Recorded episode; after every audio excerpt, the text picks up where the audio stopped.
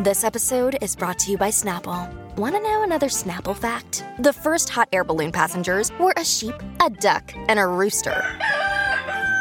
Ridiculous. Check out snapple.com to find ridiculously flavored Snapple near you. Hello, everybody. This is Marshall Poe. I'm the editor of the New Books Network. NBN listeners like to read books and buy them. So we thought we'd tell you that right now, our friends at Princeton University Press are having a remarkable site wide sale. You can get 50% off books, including ebooks and audiobooks, with the code 50, F I F T Y, at checkout until May 31. You can save some real money on Princeton University Press books. I encourage you to go there and check it out. Welcome to the New Books Network. Hello, welcome to New Books and Music, a channel on the New Books Network. My name is Bradley Morgan, and I'm joined today by my guest, Steven Hyden.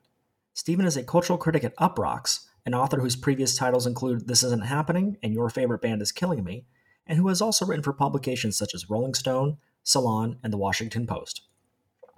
Steve's latest book is Long Road Pearl Jam and the Soundtrack of a Generation, and is published by Hachette Books. Steven, thanks for joining me today. Hey, thanks for having me. Can you briefly share with us what your book is about?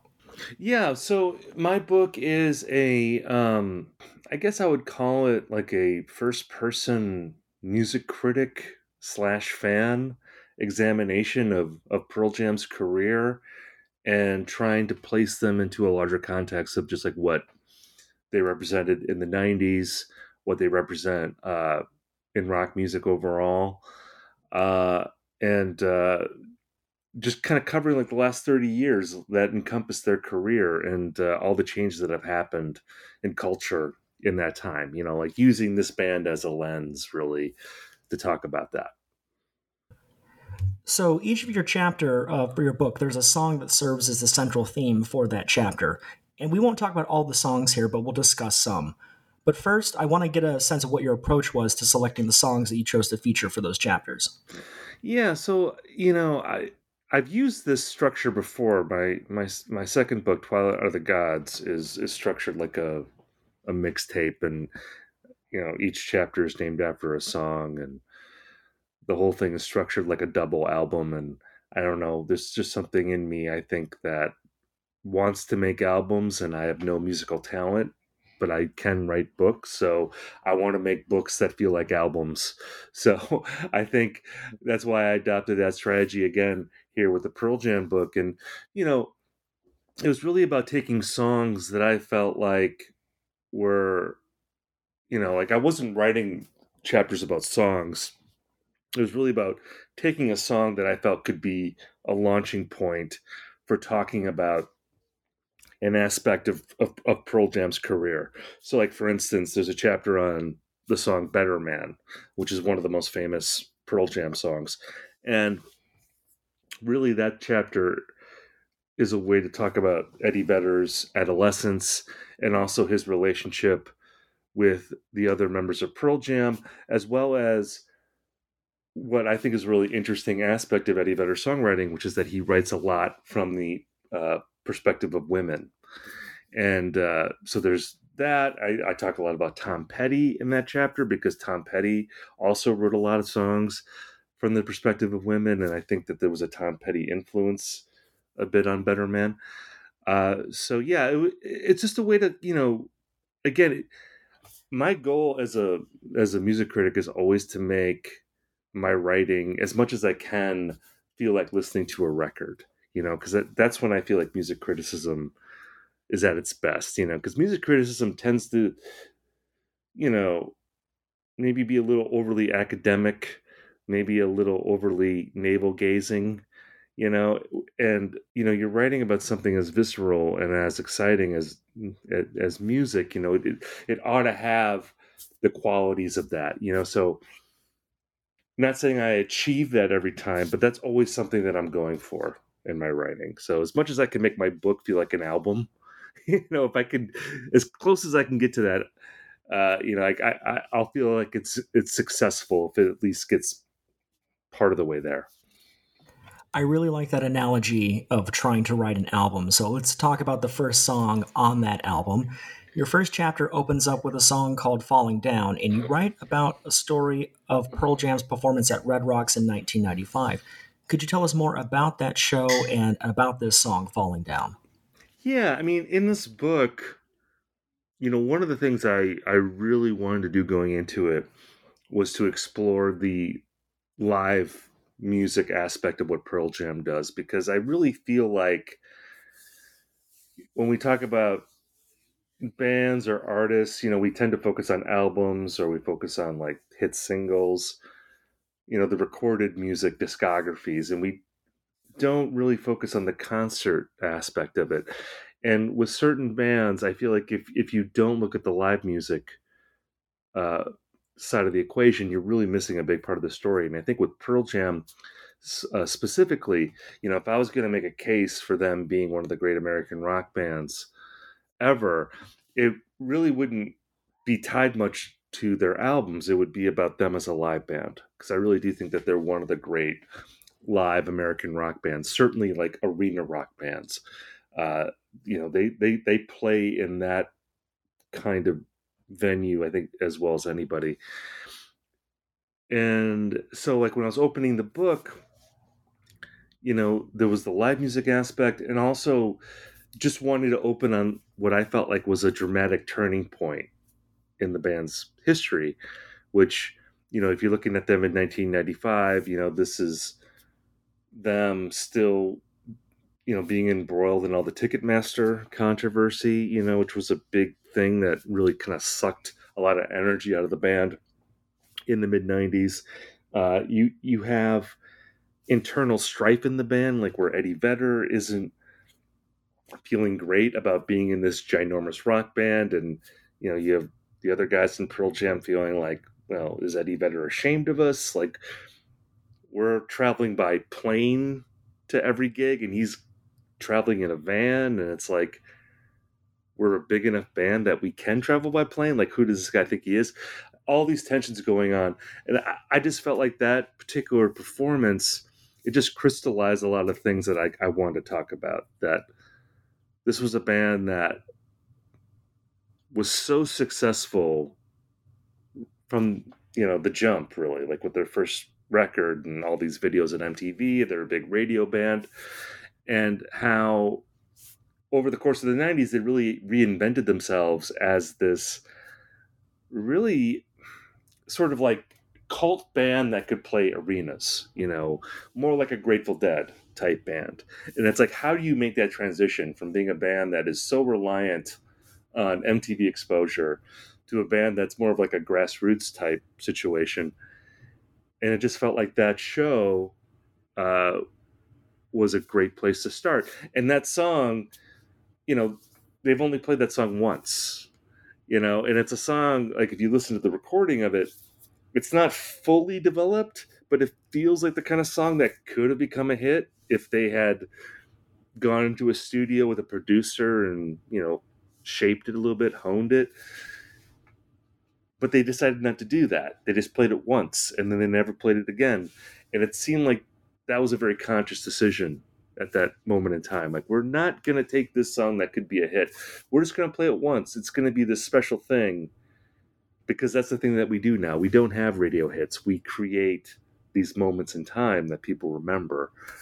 So I don't know. I just felt like there was there, there was so many things about that particular performance that I felt like it just expressed what I wanted to write about in the book you touch upon a lot of great ideas in terms of um, the albums and the songs and the live performances themselves, as you had mentioned, but you also um, kind of dive into what Pearl Jam represented as a generational touchstone. And I want to talk about that 1995 era as a moment of time.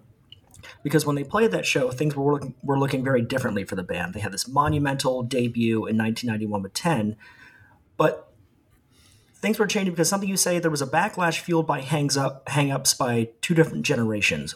What was happening with Pearl Jam at this time and why? Yeah, I mean, it's interesting in the 90s because you know, Generation X is not a very big generation. So like in terms of just like numbers of people. So you know, you had this emerging generation that had their own kind of music, but the baby boomers were still really prominent uh, in the 90s, particularly like the first part of the 90s. And you know, you had a magazine like Rolling Stone, for instance, which was still, uh, you know, the fiefdom of like Jan Wenner.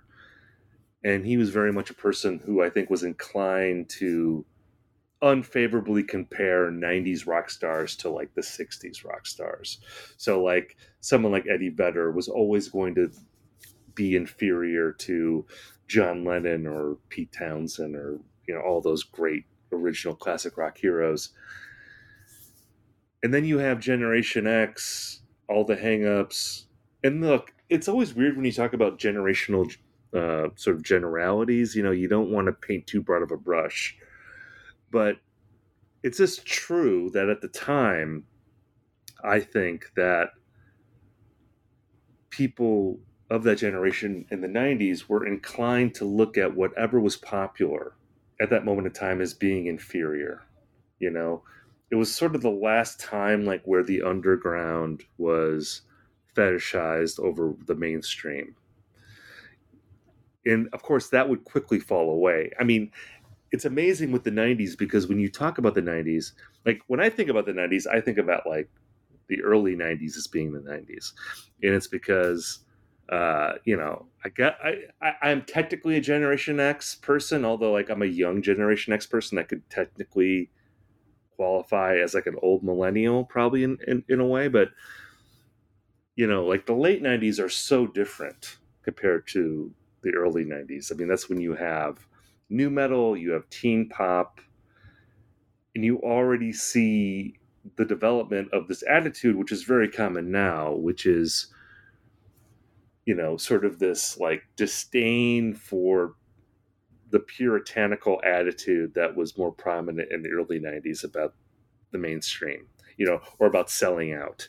You know, like when people talk about selling out now, you know, they just like roll their eyes about it. It just seems so antiquated and, uh, uh, you know, something that only the most insufferable people would care about. But you know, there was this idea that like it wasn't really about selling out; it was about not buying in. You know that, and this is something I related to at the time, like as a as a teenager, because like a lot of mainstream culture I thought was really stupid and vapid, and here were bands that were really successful, but they were critiquing that type of culture, and I really related to that, and that's and in a way I still relate to that you know you know i wish that there were more artists now that you know were more critical of just things that are popular you know? It's, like i'm not a snob. Like there's a lot of popular things that i love but it just seems like there's a real reluctance to criticize anything that's like really successful now you know it's like if it's successful then it's worth taking seriously. That's kind of the default critical perspective now. And again like like in the early 90s that didn't exist. That was kind of like the last time like where that wasn't fashionable. So one of the criticisms that you discuss in your book about gen x is that they viewed Pearl Jam with a lot of skepticism because they were very successful and so they believed they were inauthentic, namely its singer Eddie Vedder. Was the level of success the reason why they viewed that, them as inauthentic, or were there other reasons? Yeah, I mean, you know, obviously not everyone viewed them as inauthentic because they sold millions of records. So, you know, I, I, I, I don't think it's necessarily that everyone viewed them that way. In a lot of ways, this is more of like a retrospective view.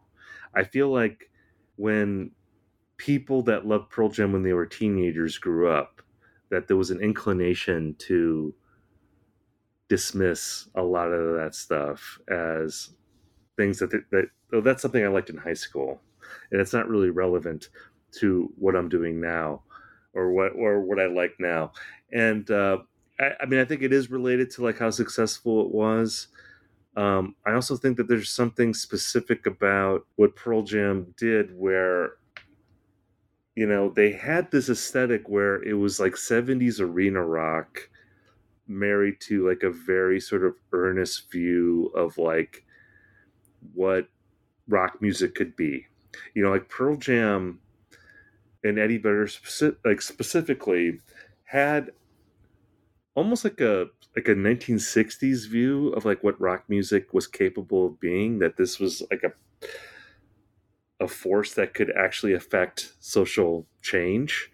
And you know, it's interesting because you know, like in the book I write about the distinction between alternative rock and indie rock, which doesn't seem relevant at all now. I feel like people just throw all 90s rock music into a bucket, whether it's Pavement or Nirvana or Smashing Pumpkins or Silver Jews or whatever. It's like all 90s music. But at the time in the 90s, I think that the essential difference between alternative music and indie music was that a lot of the alternative bands did have this retro view of like the power of rock music that rock music actually could be this force in the world that was positive whereas indie musicians at the time i think were more jaded. And it was like a little embarrassing to be that earnest about being in a band and that like you're gonna like convince people to vote for like the right politician or that you're gonna like mobilize people to fight against the man you know which is a very 60s idea you know like my sense is that like people like stephen malkmus like were not really engaged in that kind of idea whereas like someone like eddie vedder i think really you know sincerely believed that like well i am a person of a certain stature in the culture. I had this platform. So why wouldn't I say, you know, write pro choice on my arm during my MTV Unplugged performance, you know, as a protest in favor of abortion rights? Or why wouldn't I use my position to, uh, you know, strike against Ticketmaster? Uh, I mean, that's a very sort of classic idea that I think was not cool at all, really. One thing I read in your book about criticism and inauthenticity I thought was interesting was that how it was much larger than Pearl Jam, um, with the entire music scene of Seattle being called into question once that whole grunge period became mainstream. I'm a little bit younger. I was born in the late 80s, so I wasn't uh, really cognizant of what was happening at that time. So I was wondering if you can explore that a little bit more for me in the politics of punk purity that was happening as a result of this conversation. Yeah, I mean, I think again, like this was really like the last era, like where a lot of this stuff was relevant. But you know, in the early '90s, I think there was this, uh, you know, sort of anxiety of influence type conversation going on, where you know, like with a band like Pearl Jam, for instance, I think like where they got knocked in a lot of circles was the fact that they were a band that I think uh, philosophically was aligned like with what punk was, certainly in in terms of the sort of do it yourself ethos and you know trying to behave like an ethical manner you know as a as a big rock band but like their influences were i mean pretty clearly you know like 70s arena rock bands it was the Who and Led Zeppelin, and I mean, I think there's definitely some like Springsteen in there. All the way down the line to like bands like Bad Company, you know, you can hear that, and you know, and you know, Stone Gossard has been pretty open about talking about being like a teenage metalhead, you know. So there's like Iron Maiden and Judas Priest getting in integrated in there, along with bands like the Ramones and you know Jeff Ament was you know a big punk guy in uh, the 80s uh, Seattle scene. But, you know, they weren't like a pure punk band. You know, they had, know, I, mean, I mean, I think all the guys in that band loved punk, but they also loved a lot of stuff that wasn't punk.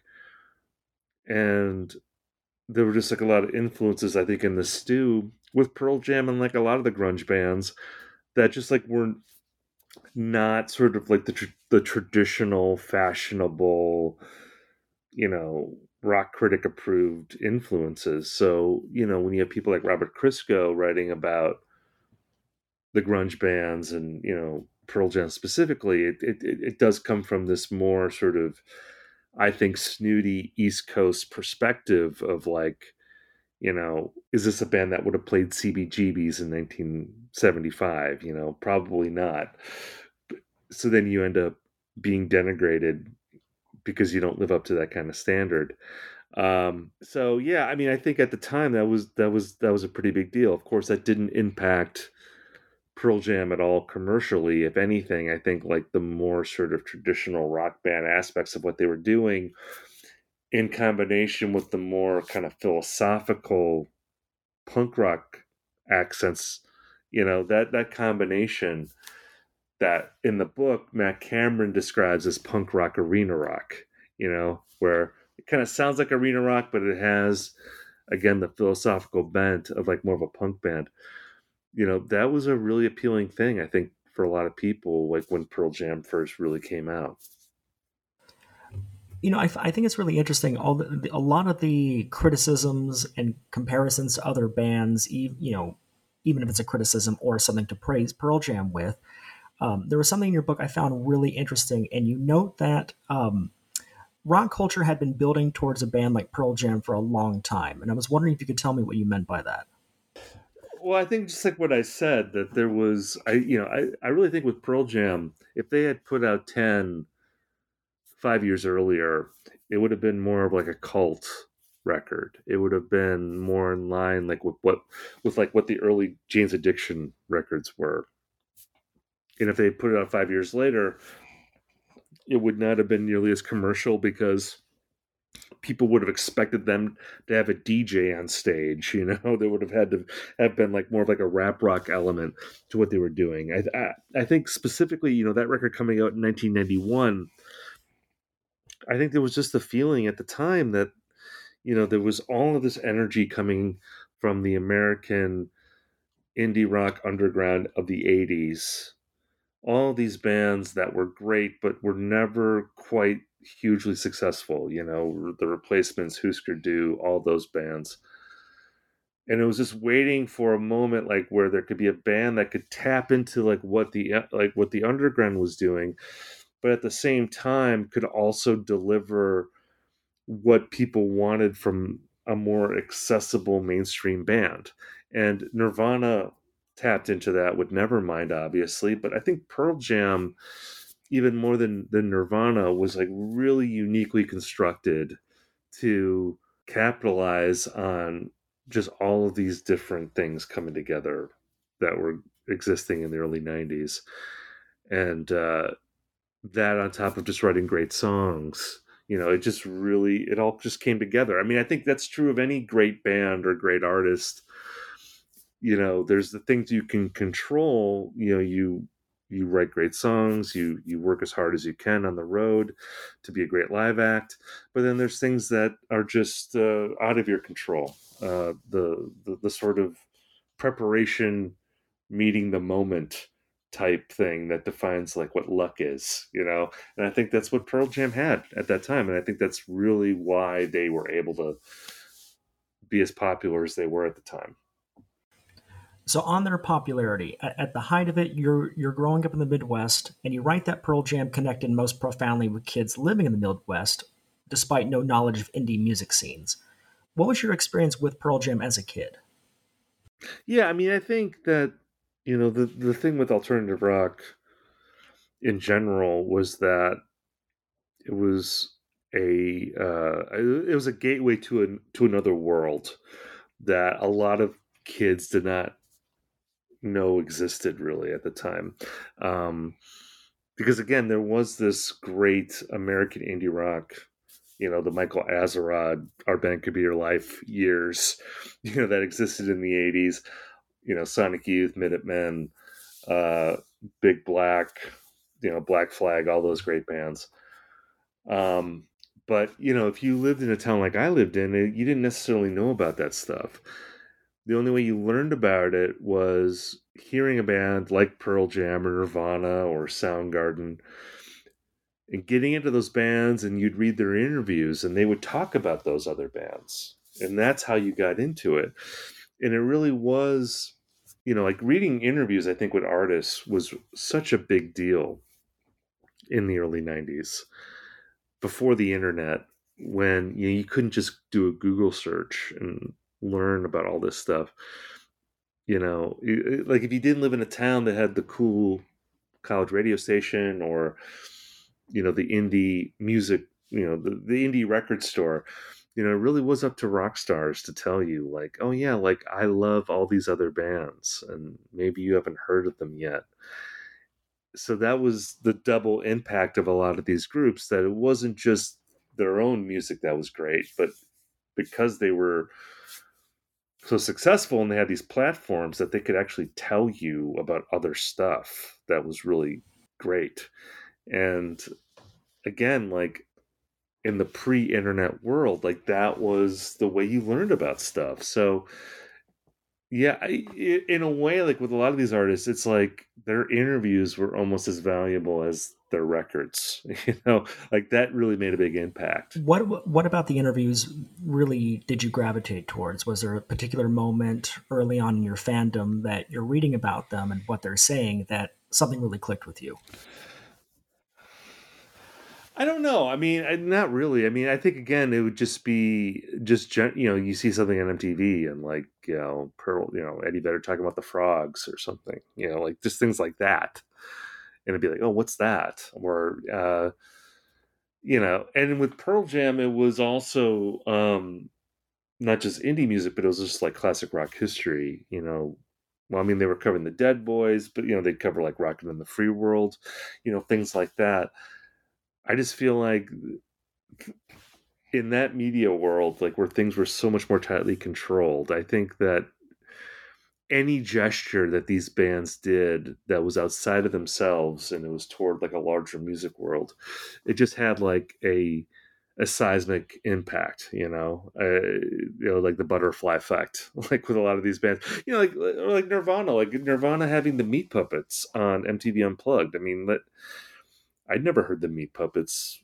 before that. You know, like what a great gesture to this wonderful American rock band that originated in the 80s but never really had like a mainstream moment and here they are like with one of the biggest bands in the world playing on MTV you know I mean just think there, there's so many things like that that um you know, I, I think really had an impact on a lot of people. So this is a band that you discover at the right time, at the right moment for you growing up, and you know it's interesting because that's how a lot of bands are for a lot of people. Um, and so I, it's not necessarily interesting for me to think about, you know, what would be like if you kind of discovered it later, but has your relationship with other artists who might have come before you or come later, your love and discovery of them, has that kind of given you more insight to your appreciation of Pearl Jam and coming up with them as a as a contemporary band for you? Well, Pearl Jam is a band that you didn't really discover in the early 90s. It'd be like saying like I discovered Taylor Swift now. You know, like it's so ubiquitous that it, it's not something you really find. It's sort of like you open the door and it's there. Um, I do think that I am appreciative of when I was a teenager because um, it was a time in music history where you had all these great modern bands, but then you also had like a lot of the older bands that were still kind of around, like Pink Floyd was still putting out records in the 90s. You know, uh, Neil Young had a great period in the 90s. Um, a lot of the like current rock bands were connected to the continuum of rock in a way that like they're not well i mean it, it still exists now but like it was just different. Like it like the 60s weren't as far away and the 70s weren't as far away as as it is now. It just, so it, it felt like more sort of even though like as a kid i felt like led zeppelin were ancient you know even though they really weren't. Like they'd broken up in 1980 and I started listening to them in, in, in 1990, which isn't that different than like becoming a pavement fan in 2010 or something, you know? But like to me, like Led Zeppelin was like ancient, but like I loved Led Zeppelin.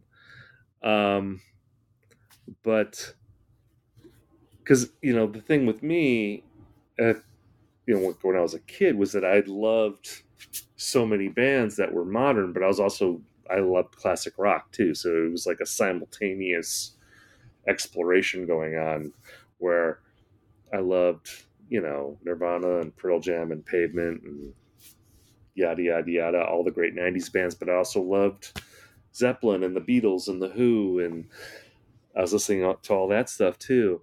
Um, and that's definitely had a big impact on how I listen to music. You know, uh, so I don't know. It's interesting. I mean, I'm just kind of thinking through this stuff as I'm talking about it. In a way, maybe it's not that different now than it was then, just because the internet flattens time so much. You know, like because like when I was getting into music, you still had to go to a record store. You had to like invest in buying CDs if you wanted to really get into an artist. Whereas now, like if you you know, it's really easy to listen to any era of music. So maybe it's the same for a kid now who loves rock and loves, you know, what? Wet leg or something and they want to then listen to the clash you know and it's just all exists simultaneously. I don't know. This is a very rambling answer. I don't have a succinct answer to that. Um i don't know. It, it, to me again like i think the bands at that time they they they were new but they also felt connected i think to the history of rock in a way that felt more immediate maybe now than a lot of bands do, and it, so that was certainly an influence on how I listened to a lot of this stuff. No, absolutely, and it's such a great answer, um, especially when we consider how media technology plays a role now and how people access music. There's a different like level of commodification with that. You know, you know, arguably you could say there's less of a time and a personal investment with it, but you know, yeah, you, you know, I I always try not to be too judgmental with that because I feel like um, when you're when you're young and you're discovering so many things for the first time it's just so monumental. And it doesn't you know it doesn't really matter like what you're hearing you know everything sounds incredible like when you're 19 and uh, so i would never want to present a situation where it's like, well, kids today don't feel that kind of connection to music that I felt when I was that age. Because I because I do feel like they probably do. You know, I mean, I'm sure they do. Because because eh, because again, it, it's all about your perspective at a certain age. I I mean, the thing with me as a music critic, unfortunately. I haven't had to fight against this too hard.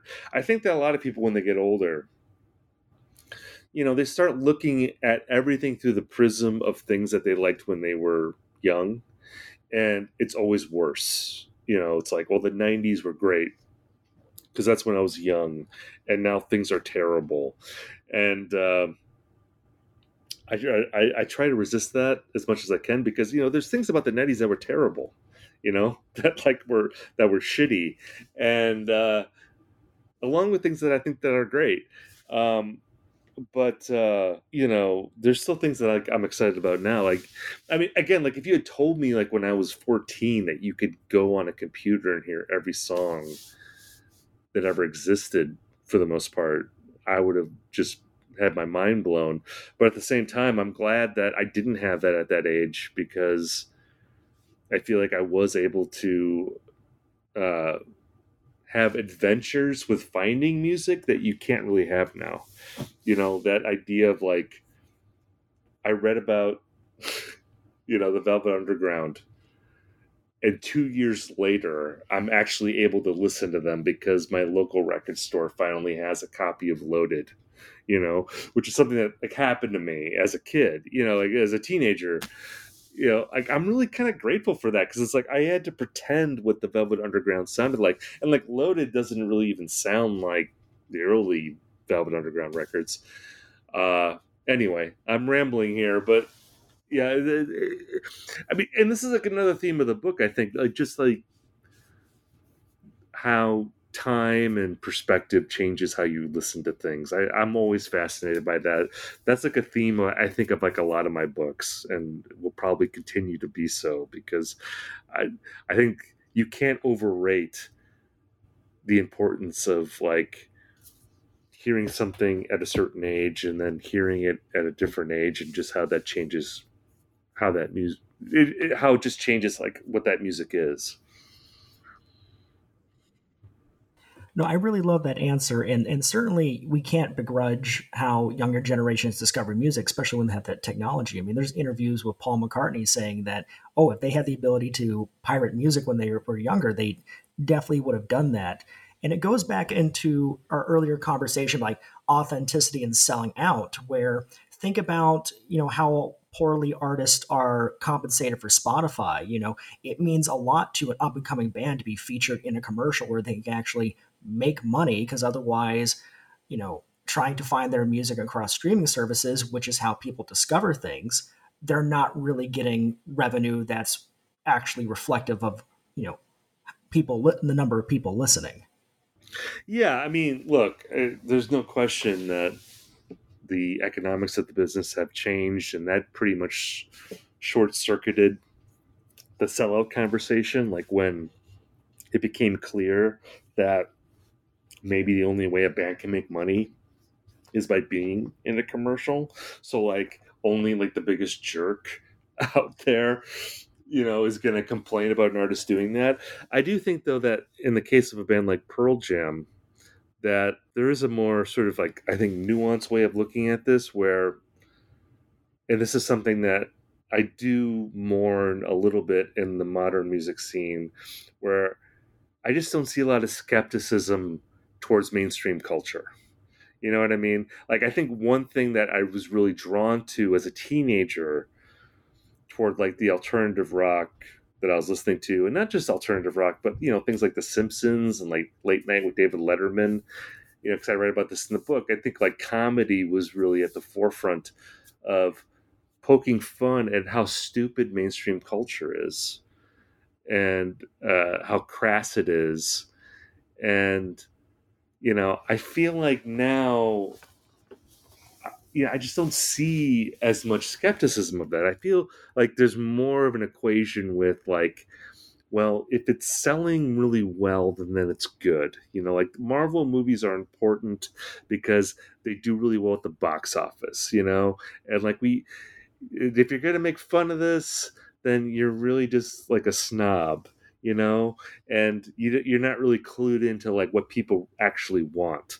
Like i feel like that perspective has been legitimized in a way that i that the 90s kid in me finds to be a little disgusting you know? Like i wish that there was more of a pushback against that because yeah it's stupid to chide artists for making money that the way the only way that they can you know, like if they're doing great work, who cares if they're in a commercial? Like, yeah, like I'm not gonna go to the wall for that. But I but I do feel like there's a lot of just shitty culture that gets a a pass now because it's successful and or, or makes a lot of money. And when I see that, the '90s kid in me feels like I wish that we could bring back some of this skepticism because I do think that that's healthy. You know, at least like in critical circles, you know, because if music critics or culture critics aren't railing against that, then there's really no one who's going to rail against it. You know, there, there used to be the idea that, like, yeah, popular audiences are going to embrace crap, but like critics will rail against it. Like, we'll be sort of like the devil's advocate of culture. And uh, there's just been less and less incentive to be that devil's advocate now. And now it's more about sort of justifying people loving crap. And uh, so, anyway, I don't know. I'm getting on a soapbox here. I don't want to rant too much about this, lest I sound like an old man. But I, you know, that aspect of the discourse, I feel like we could learn something from the 90s maybe in that respect. Soapboxes are incredibly welcome. You know the challenge for me is just to find out how to tie it back into your book and i think i have. So with the skepticism of mainstream culture i think the term i've seen used you know is poptimism like how a lot of these writers will just write very positive commentary on whatever's happening. And hearing your comments about that skepticism i'm, I'm thinking um, you know, as both a Pearl Jam fan and a Gen Xer, albeit a younger one, were there points that you shared you know the generational and cultural hangups about Pearl Jam when you were growing up in the 90s? Not when I was growing up, but I mean, certainly, you know, I write about this in the book that, like, by the end of the '90s, I thought that Pearl Jam was was finished. You know, like '98, I saw them for the first time live, which was only you know seven years after their first record came out. But like seven years, it just felt like a really long time, and it was because I was young. eh, You know, I was like from 14 to 21. There was a real feeling of like okay, this is something I liked in high school, uh, and I'm seeing it for like the last time. And it's going to be over. So I think that experience really is probably like not that unusual. I think a lot of people felt like that. Not just about Pearl Jam, but like probably like a lot of alternative rock at the time. And, you know, that was just, you know, sort of exacerbated by just how much music had changed by the end of the 90s. I mean, again, like early 90s versus late 90s is such a big, it's like two different decades. And, you know, like I think about like recent decades of music and you could see developments. I mean, like in, in the 2010s, I think, you know, you've got like dubstep and Skrillex at the beginning of the 2010s. And then at the end of the 2010s, it's like way more sort of like chilled out music where people are just i guess taking a lot of downers in like the back half of the 2000s and uh, it just music just kind of goes in a totally different direction so you can see that uh, you know maybe that kind of division is is common in a lot of decades but in the 90s i don't know it just feels especially dramatic um so yeah i mean i think i felt that way at the end of the 90s and it really wasn't until like about 10 years later that I got curious about reinvestigating Pearl Jam. And it was really through like the live bootlegs that they had put out that gave me another entry point into the band, you know, because I think the records, in a way, as good as they are, as much as like I like a lot of those records, they were just so ingrained culturally in my mind that the bootlegs just seemed fresher you know, and the and the live stuff just seemed like it was like a different entry point into the band, and it just reinvigorated my interest in Pearl Jam, and you know that brings us up to the modern day. I mean, I think that was really the beginning, like really kind of digging deep and deeper into the live stuff because I really think eh, that the live material that they that you know like the bootlegs and just like them playing all the shows that they've done that uh to me feels like the beginning of an argument for them being a great american rock band the live stuff because i think they're so good and just gets elevated a lot of their material when they play live Steven, thanks for joining me today. This has been a great conversation. My name is Bradley Morgan, and you've been listening to New Books and Music with my guest today, Steven Hyden. His latest book is Long Road Pearl Jam and the Soundtrack of a Generation, and is published by Hachette Books.